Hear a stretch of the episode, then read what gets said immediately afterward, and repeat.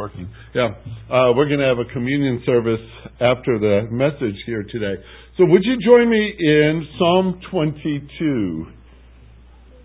Psalm 22, uh, verse number 16, 17, 18. The focus, especially in our thoughts here this evening, will be on verse 18. Verse 16 reads, For dogs have surrounded me a band of evildoers have encompassed me. They pierced my hands and my feet. I can count all my bones. They look. They stare at me.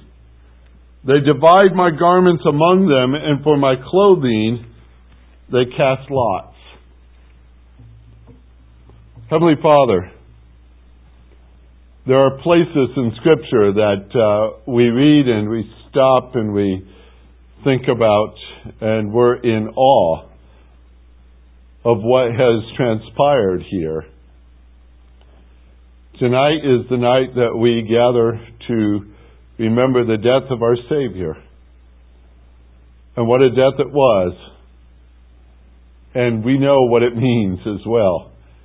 And we're so thankful that you've given to us the Word of God to help us understand the Spirit of God to teach us and change us from the inside out. And the ministry that you've given to us among other believers to help us to grow, grow in our understanding and grow in our love for you. Lord, how could we not love you when we think of what you've done for us? Tonight we're going to spend some time just focusing upon that crucifixion, what it was all about. And we pray, Lord, that you might challenge our hearts thoroughly with it and bring us again to a place where we bow the knee and confess with the tongue, Jesus is Lord. Thank you, Lord, for what you've done. And may your Spirit guide us as we look at these words in Jesus' name. Amen. Now, as you probably have caught on by now, it's been my practice this whole last year, every time there's a communion table set up, to take you to Psalm 22. Uh, years ago, it was Isaiah 53, and that went on for quite a few years. And we're here in Psalm 22, working our way through the psalm that really depicts very vividly, very graphically, the crucifixion of Christ. Now, our pace is a little bit slow. We only have four communions a year, generally. Uh, once in a while, we have five, so it's not very often, though. But the pace is slow for another reason too, because we really do treasure the fact that Jesus died on our behalf, don't we? We treasure that. We we take our time to look at that, but at the same time, it's not easy to look at that. It's not easy to intently look at a cross and contemplate the manner in which Jesus died. So many years ago, there was a dear lady in our church in Birmingham. She was well up in her 80s, and and uh, every time, literally every time, I made a reference to the death of Christ. It didn't matter if we were Sunday school, or if it was in a worship service, or in a sermon, or any time, even if it was just part of a verse we were passing through, and you bring up the death of Christ, you could see the tears well up in her eyes and she'd pull out one of her handkerchiefs out of her purse, and you could see her start to go to to dab up the tears. Uh, folks, I would never want to be so callous that a reference to death, the death of Jesus, doesn't have a response in my heart. This is a, a passage that uh, we've looked at several times before in Psalm 22. We've made it about halfway through so far. It's clearly, as we have seen with Psalm 22, a passage that only Christ could fulfill.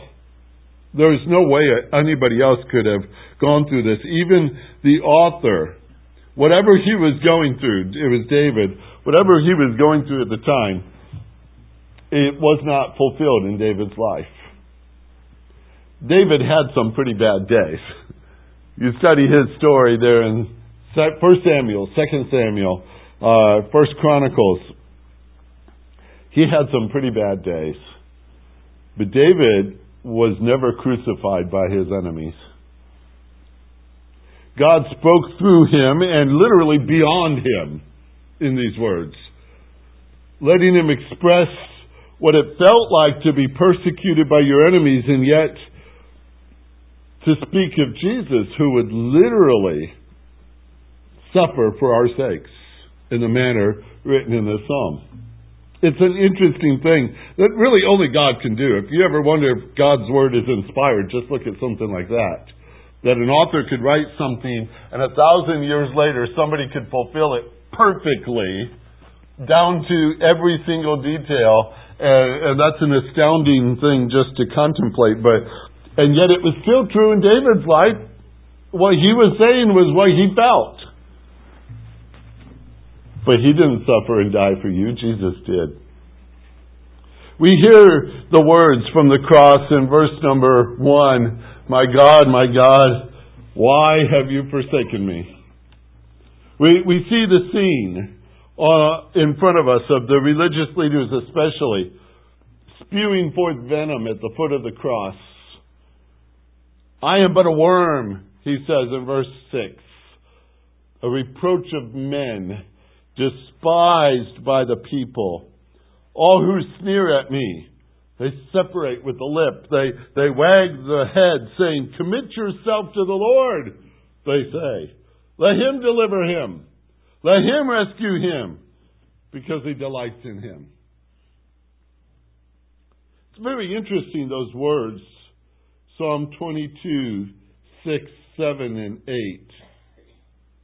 When we compare that, and if you do this, you can follow with me. Put your bookmark right here. I'm going to put mine so I don't lose my place. And go over to Luke for a minute, chapter 23. We're going to cover a couple of other passages as we go here. But let's look at Luke chapter 23. Start in verse 33. You're getting closer to the end of the chapter. Luke 23, 33. Now remember, they're sneering at him, right? They're sneering at him. They're, they're, they're saying, commit yourself to the Lord. If you, let him, let him deliver him. This is what it says in Luke 23, 33. And they came to the place called the skull. There they crucified him and the criminals, one on the right and the other on the left.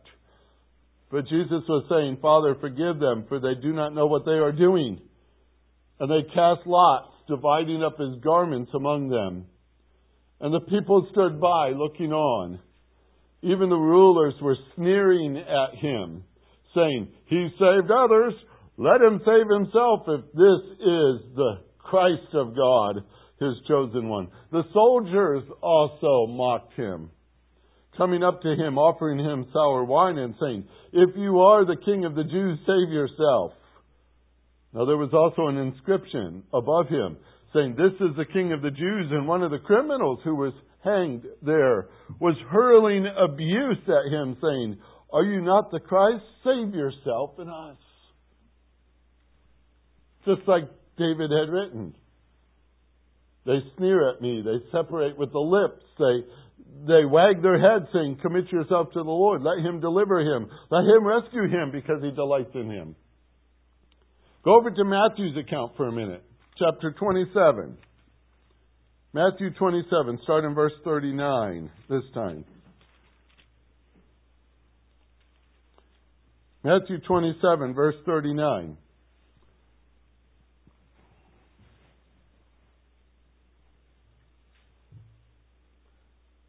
And those passing by were hurling abuse at him, wagging their heads, and saying, you who are going to destroy the temple and rebuild it in three days, save yourself. If you are the Son of God, come down from the cross. In the same way, the chief priests also, along with the scribes and elders, were mocking him and saying, He saved others. He cannot save himself. He is the King of Israel. Let him come down from the cross and we will believe in him. He trusts in God. Let God rescue him now if he delights in him, for he said, I am the Son of God. Isn't that interesting? They're saying the exact words that David had written so many years before. And that last verse especially, That's like, wow. If he delights in him, wouldn't God rescue him? Wouldn't that make sense? You know what? This is what's really cool. That last phrase you just read, you just saw. When you start to unpack that and say, where did that come from? Well, yeah, it's in Psalm 22. It's also the whole theme of Psalm 21. Now, some people say, you know, when God inspires the book, He even puts it in order. and Psalm 21 and Psalm 22 are beautiful side by side. But you say, well, well, what's Psalm 21 all about? Psalm 21 is about somebody who obeys their father, who follows his instruction, and his father delights in him and gives him, and gives him, and gives him victory over his enemies and gives to him his heart's desires. Let me read it to you. Psalm 21. It's, it's not very long, but listen to these words. O Lord, in your strength the king will be glad, and in your salvation how greatly he will rejoice. You have given him his heart's desire.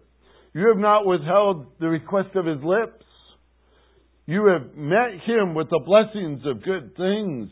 You set a crown of fine gold on his head. He asked life of you. You gave it to him. Length of days forever and ever. His glory is great through your salvation. Splendor and majesty you place upon him. You made him most blessed forever. You made him joyful with gladness in your presence. The king trusts in the Lord and through the loving kindness of the Most High, he will not be shaken. Your hand will find out all your enemies. Your right hand will find out those who hate you. You will make them as a fiery oven in the time of your anger. The Lord will swallow them up in his wrath, and fire will devour them. Their offspring you will destroy from the earth, and their descendants from among the sons of men. Though they intended evil against you and devised a plot, they will not succeed. For you will make them turn their back. You will aim with your bowstring at their faces. Be exalted, O Lord, in your strength. We will sing and praise your power. This is quite an interesting psalm. It's about a king whom the Lord has blessed and ultimately gave him victory over his enemies. The chief priest the scribes, the elders, seeing Jesus with the title king, they mocked him. Here's how they said it Really? Are you the Son of God? I dare you to come down from that cross. Matter of fact, how could you possibly be the one the Lord delights in if you're on the cross and we're not? If we're the enemies? Why are we not destroyed by you at this very moment? Why is it that we're winning and you're there? This whole psalm, they've turned over upside down. If, if the Lord will give you your delights, why are you up there? They're mocking him. They're mocking him. Put that with verse 8 here in Psalm 22. Commit yourselves to the Lord, they said. Let him deliver him. Let him rescue him because he delights in him. That's part of their mocking. It's incredible how they're just pulling scripture out and throwing it at him. If you are, if you are. I think somebody else did that with Jesus once before. If you are the Son of God, turn these stones into bread. If you are the Son of God, throw yourself down from this high place because the angels will catch you. He's quoting Scripture. The audacity of this moment. You look at it with me and, and you see the mocking that is being heard. You hear these things and you say, wow, this is what they did to Jesus. This is what they did to him on that cross. But you know, folks, there's a great sadness in all this because Jesus was on that cross for them too. He was dying on, on their behalf too if they would believe him. But they wouldn't, would they? As we approach this cross, the cruelty is all over it. the picture of torture is here. I just want to read to you a paragraph or two from J.C. Ryle's book, his comments on this scene. This comes from Matthew 27, but it's so appropriate in our passage here. These verses describe the sufferings of our Lord Jesus Christ after his condemnation by Pilate. His sufferings in the hands of the brutal Roman soldiers and his final suffering on the cross. They form a marvelous record. They are marvelous when they remember the sufferer, the eternal Son of God. They are marvelous when we remember the persons for whom these sufferings were endured. We and our sins were the cause of all this sorrow. He died for our sins. Let us observe in the first place the extent and reality of our Lord's suffering. The catalogue of all the pain endured by our Lord's body is indeed a fearful one. Seldom has such suffering been inflicted on one body in the last few hours of a life. The most savage tribes in the refinement of cruelty could not have heaped more agonizing tortures on an enemy than were accumulated on the flesh and bones of our beloved Master. Never let it be forgotten that he had a real human body, a body exactly like our own, just as sensitive, just as vulnerable, just as capable of feeling intense pain. And then let us see what that body endured. Our Lord, we must remember, had already passed a night without sleep and endured excessive fatigue. He had been taken from Gethsemane to the Jewish council, and from the council to Pilate's judgment hall. He had been twice placed on his trial and twice unjustly condemned. He had been already scourged and beaten cruelly with rods. And now, after all this suffering, he was delivered up to the Roman soldiers, a body of men no doubt expert in cruelty, and of all people least likely to behave with delicacy or compassion. These harsh men at once proceeded to work their will. They gathered together the whole band. They stripped our Lord of his raiments and put on him, in mockery, a scarlet robe. They plaited a crown of sharp thorns, and in derision placed it on his head. Then they bowed the knee before him in mockery, as nothing better than a pretended king. They spit upon him, they smote him on the head, and finally, having put his own robe on him, they led him out of the city to a place called Golgotha, and there crucified him between two thieves. The passage can keep going for a while. But it's very sobering, isn't it? In Psalm 22, we have a reference to the crucifixion in just a handful of verses. Picture it. It's right there in 16, 17, and 18. For dogs have surrounded me. A band of evildoers have encompassed me. They pierced my hands and my feet. I can count all my bones. They look they stare at me. They divide my garments among them, and for my clothing they cast lots. I want to note two things here, and within those two things, two other things, okay? Does that make sense? There's two things, but there's two more things. I want to note two things primarily concerning the verse that apply directly to us as we're looking here. Remember, the whole point of the death of Christ is not simply to remember that he was cruelly tortured in the act of crucifixion. But as Scripture precisely says, he endured this for you. He did this for me. He obeyed his Father in dying for us. Philippians 2, verse 7, 8, you know the passage. It speaks of the fact that he emptied himself, taking on the form of a bondservant and being made in the likeness of men and being found in appearance as a man. He humbled himself by becoming obedient to the point of death, even death on a cross. He obeyed his Father in going to that cross. Again, in Isaiah 53, a verse, verse number 10, that's always stunned me to read. The Lord was pleased to crush him. Mm. Those words are powerful, aren't they? The Lord was pleased to crush him, putting him to grief if he would render himself as a guilt offering. He will see his offspring. He will prolong his days, and the good pleasure of the Lord will prosper in his hands. So remember, he did this for you. He did this for me. But the cross was not a welcome thing, was it? Even in Hebrews, it goes to speak of him in chapter 12 when it says we're to fix our eyes on Jesus. You know that passage, don't you?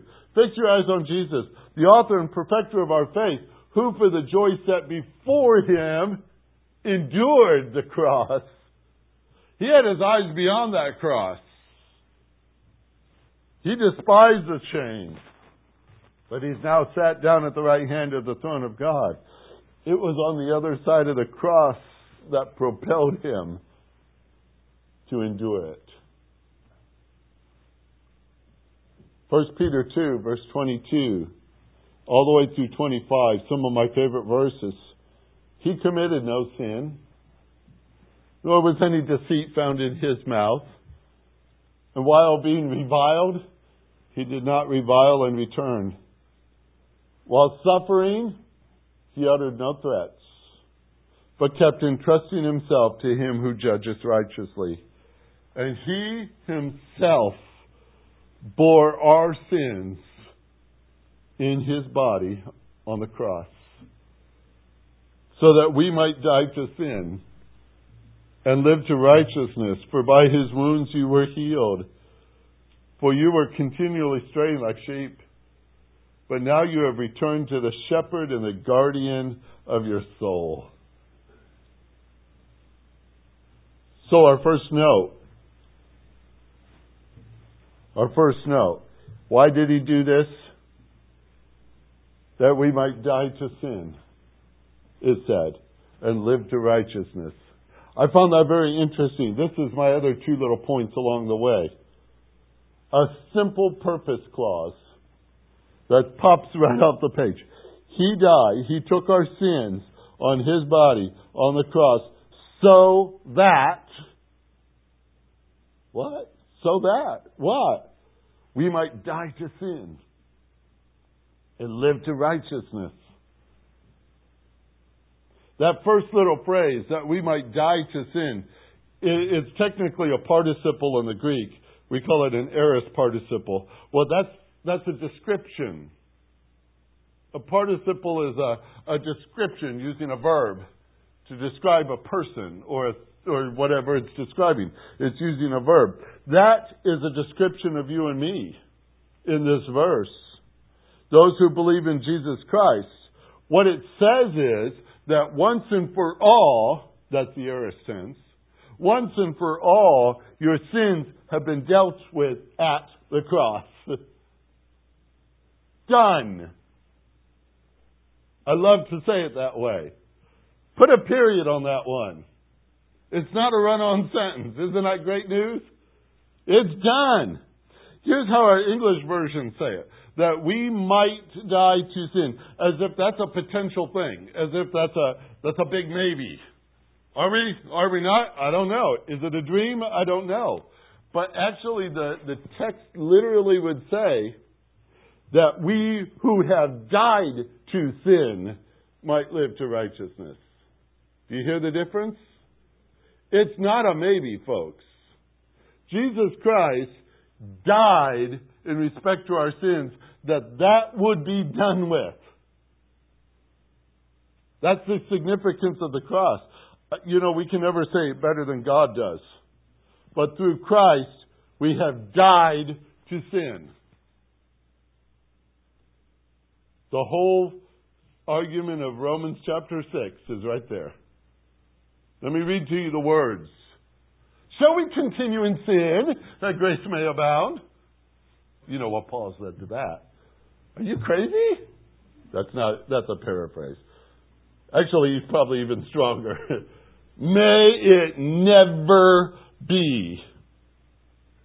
How are we who have died to sin to still live in it? He went with the facts. There was no maybe in that. Do you not know, he goes on to say, that all of us who have been baptized into Christ Jesus have been baptized into his death? Therefore, we've been buried with him. That's pretty final sounding, isn't it? We've been buried with him through baptism and death, so that Christ was raised from the dead to the glory of the Father, so we too might walk in newness of life. For since we have become united with him in the likeness of his death, certainly we shall also be in the likeness of his resurrection. That's the whole beauty of the resurrection that follows. What a difference he's made. But the point is simple in number one. He died for us, right? And if you believe in Jesus Christ, you died too. You died to sin. I like to say it this way then stop playing with it. It's not yours anymore. Leave it alone. Let it go away. It's not yours. He died to that. He died. He didn't die just so we'd remember, as if make it a holiday. But he was cruelly tortured in the act of, of crucifixion so that we would have a part in that death. He died for us. He died for us. What's point number two? Well, you're saying, what's point number one? He died for us. What's point number two? It has to do with an exchange, folks. I told you the center of the thoughts were on verse 18, Psalm 22. They divided my garments among them, it says. And for my clothing they cast lots. Say, okay, yeah, I remember. When the soldiers took Jesus to the cross, remember they, they divided his garments among them? They tore them except one garment? Well, that one garment just looked too good. Somebody was going to win it in a game, right? They cast lots for it to see who was going to get that. But after I've read to you what Jesus endured, the suffering that he went through, that was most of it was physical. We didn't add the mental suffering here. We didn't add the psychological suffering. We didn't add the spiritual suffering, but that's all there too. And all that he endured for us. When it comes down to him walking to that cross, they took the very last thing he had to give as his possessions. They took his clothing. Nothing left. All his property gone. That's it. It's all gone. Do you know all four Gospels make reference to it? You know very well that some Gospels highlight this part and some highlight that part and all these things. And so when we piece them together, you say, oh, here's the story. Here's the little Matthew, Mark, Luke, and John. We mix them together to come up with the whole. Well, all four of them bring up the fact that they took his garments. John, for example, in chapter 19, says in verse 23 Then the soldiers, when they had crucified Jesus, took his outer garment and they made four parts out of it. They tore it into four pieces. A part to each soldier, and also the tunic. Now the tunic was seamless and woven in one piece, and they said to one another, Let us not tear it, but cast lots for it, to decide who it shall be. Thus, to fulfill the scriptures, they divided my outer garments among them, and for my clothing they cast lots. Psalm 22. You know, it doesn't sound like a whole lot, really, except in the bigger picture. I'm telling you before what Christ has done for you. And I'll show you another picture too. In Isaiah 61, a very interesting place to go looking for a verse on salvation. But Isaiah 61, verse 10 says this I will greatly rejoice in my Lord. My soul will exult in my God, for he has clothed me with the garments of salvation. He has wrapped me with a robe of righteousness, as a bridegroom decks himself with a garland, as a bride adorns herself with jewels. In Galatians 3, verse 27, for all of you who were baptized into Christ have clothed yourself with Christ. And 2 Corinthians 5:21 He made him who knew no sin to be sin on our behalf so that we might become the righteousness of God in him. Can you see the exchange? They took from him his garments. He gave to us new garments, righteous garments, robes of righteousness, garments of salvation. I just love the picture right there. They took from Jesus something that wouldn't last. Jesus gave to us something that'll last forever. You know the name Edward Mote? You say, well, I don't know. Is he from Hillsdale? no, he's not. He's actually from London. And he lived back in the late 1700s, so you probably didn't meet him. His parents managed a tavern. They left Edward alone so many times playing in the streets. He spoke once of his childhood and he said, I was so ignorant, I did not even know there was a God. He was finally exposed to the Christian gospel, came to know Christ as a Savior around the age of 18. And you say, well, that's a good sign. Yeah? He went into cabinet making. And he spent the majority of his life working in London building cabinets.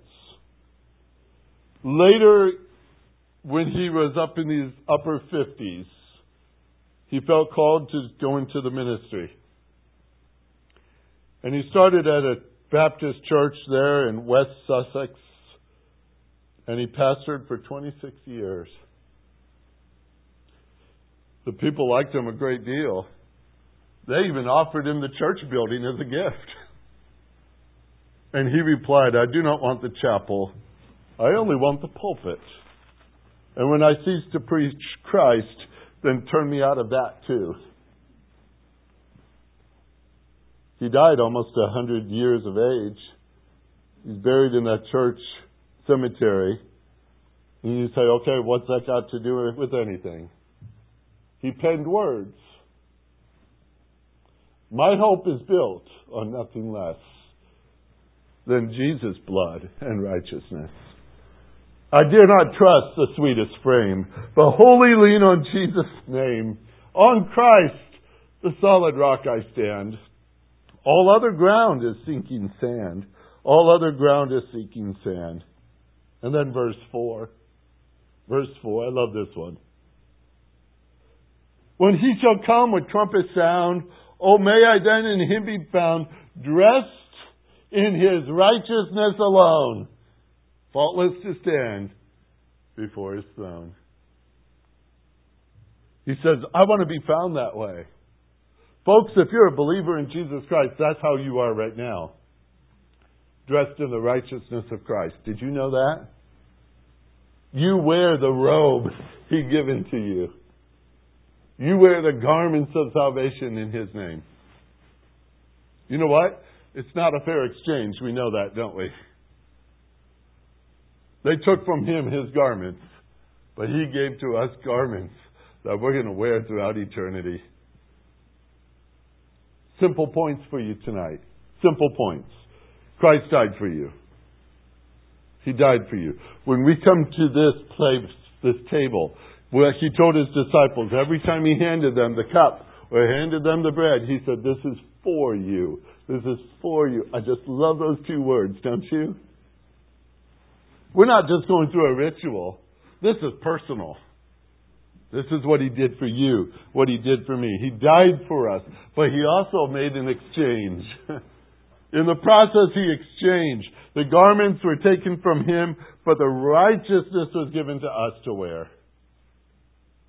Like it says, yes, we have died with him that we might live in righteousness. That we might live to righteousness. You know, the only problem I have with that whole verse is that word might right there. Because that's the potential. That's where it comes down to. Uh, yeah, I, I, I see it clearly. I'm dead to sin in Christ. But the rest of this is you can do this, you might do this, you might live to righteousness, and every time that word might is brings up, I get rather embarrassed to tell the truth. I start to say, oh my. Because how often we fall short of living out the life that He's given to us. How often we don't put on the robe, it seems, to wear. How often it is that we march off into this world, even though we've been given the garments to wear, even though we've been given the righteousness in Jesus Christ, those words, that you might live. It stuns me. I wish he didn't say it that way because now I'm convicted. that would just at my heart that you might live to righteousness. But isn't that the thing that propels us to hear it like that? If Jesus said that to you, you might. What's your first thing you want to say? I will. I will. And unfortunately, we come out saying it just like Peter did, huh? I will. The fact is, Jesus didn't die to give us a day to mark on a calendar. He died to make a mark on our life, right? A mark on our life that we might clothe ourselves with His righteousness and live in it. And live in it. See from His head his hands, his feet. Sorrow and love flow, mingle down. Did ever such love and sorrow meet? Or thorns compose so rich a crown? Were the whole realm of nature mine that were a present, yet far too small? Love so amazing, so divine, demands what? my soul, my life, my all.